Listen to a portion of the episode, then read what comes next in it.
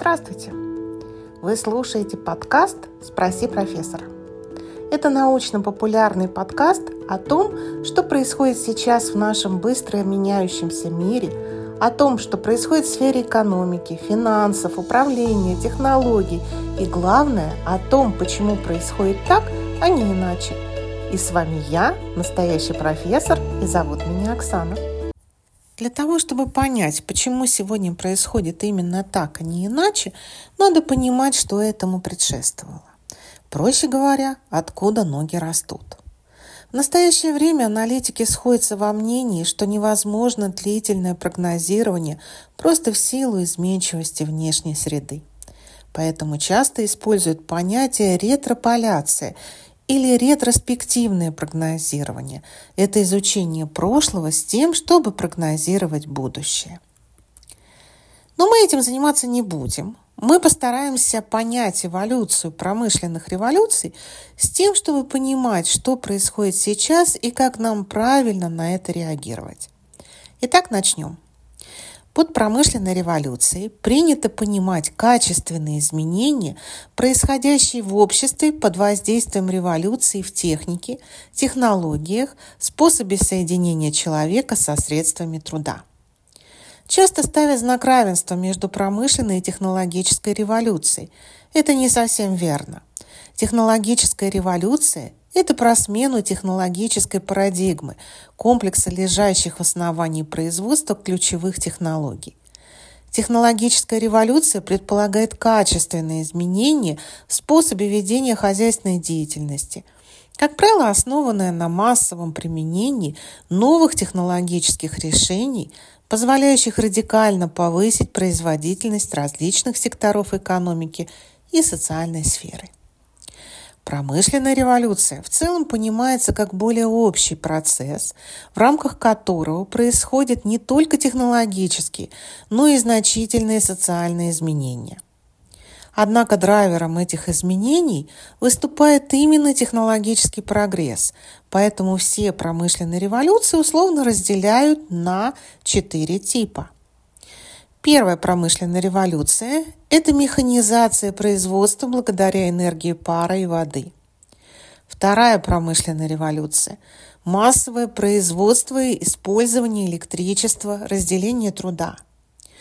Третья промышленная революция – начало автоматизации производства, внедрение IT-системы и электроники. И четвертая промышленная революция – это внедрение киберфизических систем. Сейчас много говорят об индустрии 5.0 или о пятой промышленной революции. Это достаточно загадочная тема, э, очень дискуссионная. Мы о ней обязательно поговорим и поймем, пятая ли это промышленная революция или это развитие четвертой промышленной революции. Сегодня мы поговорим о первой промышленной революции. Это время примерно с 1730-х годов и до второй половины XIX века. Она произошла в Англии, а потом уже перекинулась на другие страны. Интересна причина возникновения промышленной революции. И вот здесь надо сказать, что в Англии существует до настоящего времени очень интересная система землевладения. Аристократия всегда владела земельными наделами, которые сдавала в аренду различным пользователям. Это могли быть крестьяне, это могли быть иные граждане, которые брали землю в аренду, а потом ее еще раз передавали в субаренду. То есть варианты были разнообразные. Большими площадями владела также церковь. Но король Генрих VIII, тот, который провозгласил себя главой англиканской церкви, это очень интересная история, но совершенно для другого подкаста. Так вот, этот Генрих VIII стал активно изымать земли церкви и продавать, а также раздавать верным подданным. Кстати, это очень интересный в плане менталитета аспект. Если вы посмотрите на любые современные поползновения англичан или американцев, вы увидите совершенно ту же картину. Например, после распада социалистического лагеря в бывших странах Совета экономической взаимопомощи или СЭФ американцы и англичане скупали недорого земли и недвижимость, чтобы потом сдавать их в аренду. В нашем подкасте «Марсианские хроники» мы также видим в концепции освоения Красной планеты возможность дешево приобретать Землю и сдавать ее в аренду. Ну, вернемся к истории. В Англии с конца XV века начинается процесс так называемого огораживания, то есть процесс вытеснения крестьян с земли. Такой процесс был и в других странах, но в Англии он имел глобальные последствия. По сути, огораживание представляло собой процесс изъятия земель у крестьян, которые владели ими либо по праву собственности, либо в качестве пожизненного пользования. Методы изъятия были различными – это повышение арендной платы, повышение налога на вступление в наследство, иногда и прямое выселение. Изъятые земли огораживались от тех, которые оставались в пользовании крестьян. Отсюда и сам термин огораживание. Тот самый Генрих VIII тоже отличился. Он просто стал массово сгонять крестьян с монастырских земель. Освободившиеся земли в основном использовались для пастбищ, на них разводили овец. Надо сказать, что самая лучшая шерсть действительно в Англии. Кроме того, к XVIII веку логика развития европейской экономики требовала больше сукна. Что же произошло?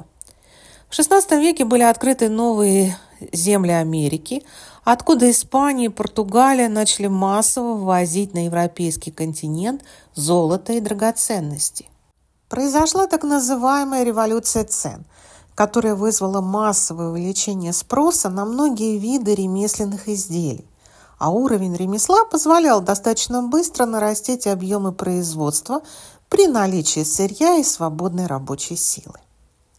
Вырос спрос и на сукно, и на шерстяные ткани, которые массово производились в Нидерландах. Однако собственного сырья Нидерландам явно не хватало. Нидерланды готовы были хорошо платить за качественную шерсть из Англии, что стало причиной массового огораживания и развития животноводства на острове. Англичане поняли, что выгодно также развивать собственное суконное производство. В развитие производства вкладывались свободные денежные средства, полученные от торговли шерстью. Развитие производства требовало рабочей силы. Крестьяне, лишившись земельных наделов, оказывались зачастую не только без средств к существованию, но и без крыши над головой. Редко кому удавалось остаться работать у землевладельца. Большинство же становились бродягами. Поэтому ремесленники могли нанимать их на очень выгодных для себя условиях. Иногда даже крестьяне работали совсем бесплатно в наказании за бродяжничество – Тогда же начали появляться работные дома, где бродяги работали за еду. Наиболее известным борцом с огораживанием был Томас Мор, автор «Утопии», которому принадлежит фраза «овцы убивают людей». Теперь вы понимаете, что он имел в виду. Результатом огораживания для Англии явилось то, что в стране практически исчезло крестьянство как класс – Однако возник огромный пласт бродяг и нищих, которые жили в антисанитарных условиях, что и способствовало распространению чумы в Лондоне в XVII веке. Стоимость рабочей силы вплоть до конца XIX века в Англии была очень низкой, совершенно неконкурентной по сравнению даже с континентальными рабочими. В то же время землевладельцы и крупные арендаторы накапливали крупный капитал на производстве дорогой шерсти. Часть денег они вкладывали в расширение производства, а часть в развитие других отраслей. Таким образом, предпосылками первой промышленной революции стали труд и капитал, наличие свободных денежных средств и наличие дешевой рабочей силы. В Англии стало стремительно развиваться мануфактурное производство.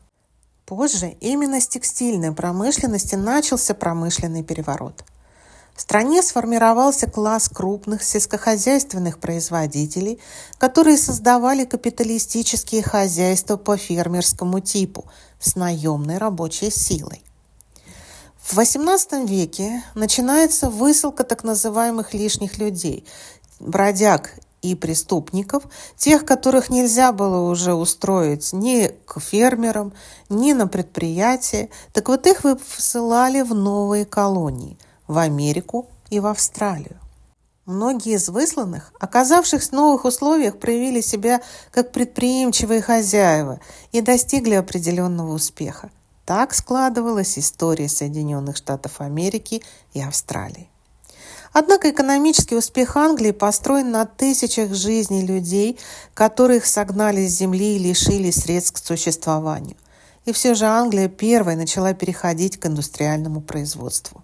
Механизация на мануфактурах началась в 1733 году, когда Джон Кей создал так называемый летающий челнок. С того момента на ткацком станке стал работать один человек вместо двух. Производительность труда сразу выросла в два раза, но стало не хватать пряжи. Процесс придения также нужно было совершенствовать.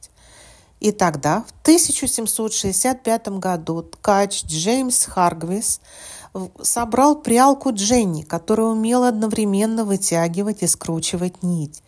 Производительность труда выросла сразу в 20 раз. Изобретение механизмов, заменяющих ручной труд, подготовило сознание людей к самой промышленной революции.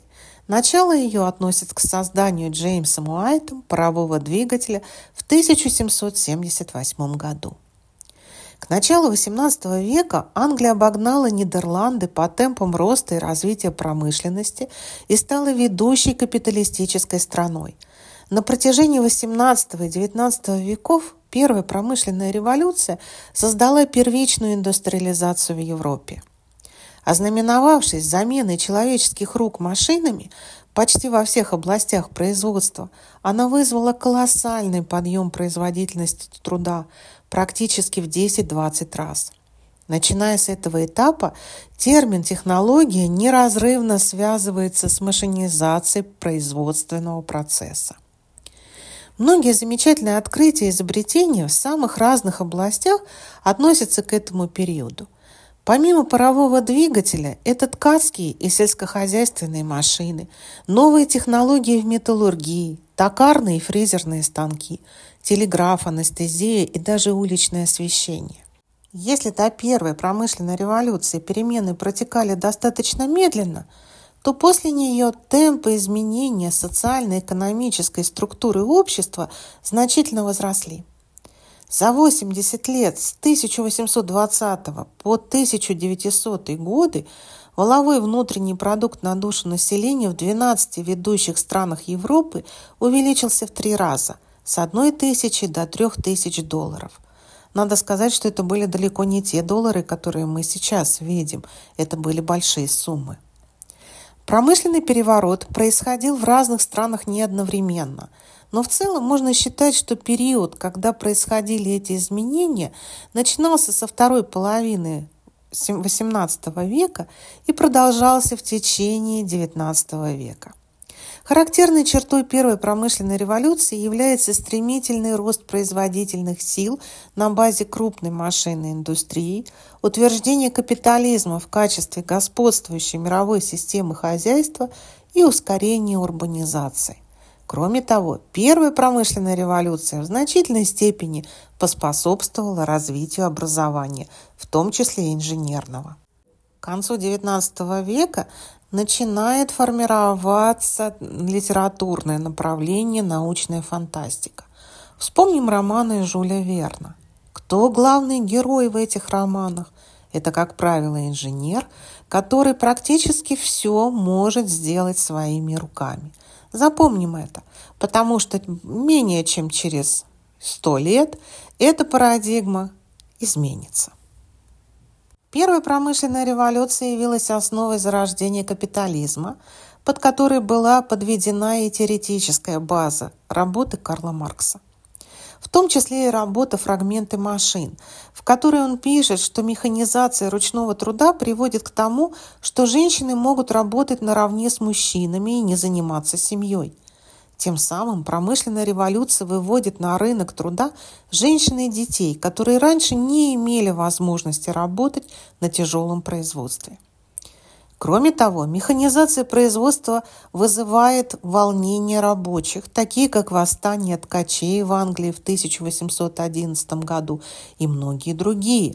То есть помимо капитализма, который как хозяйственная система пришла, пришли еще и совершенно новые социальные явления, такие как забастовки, волнения и так далее.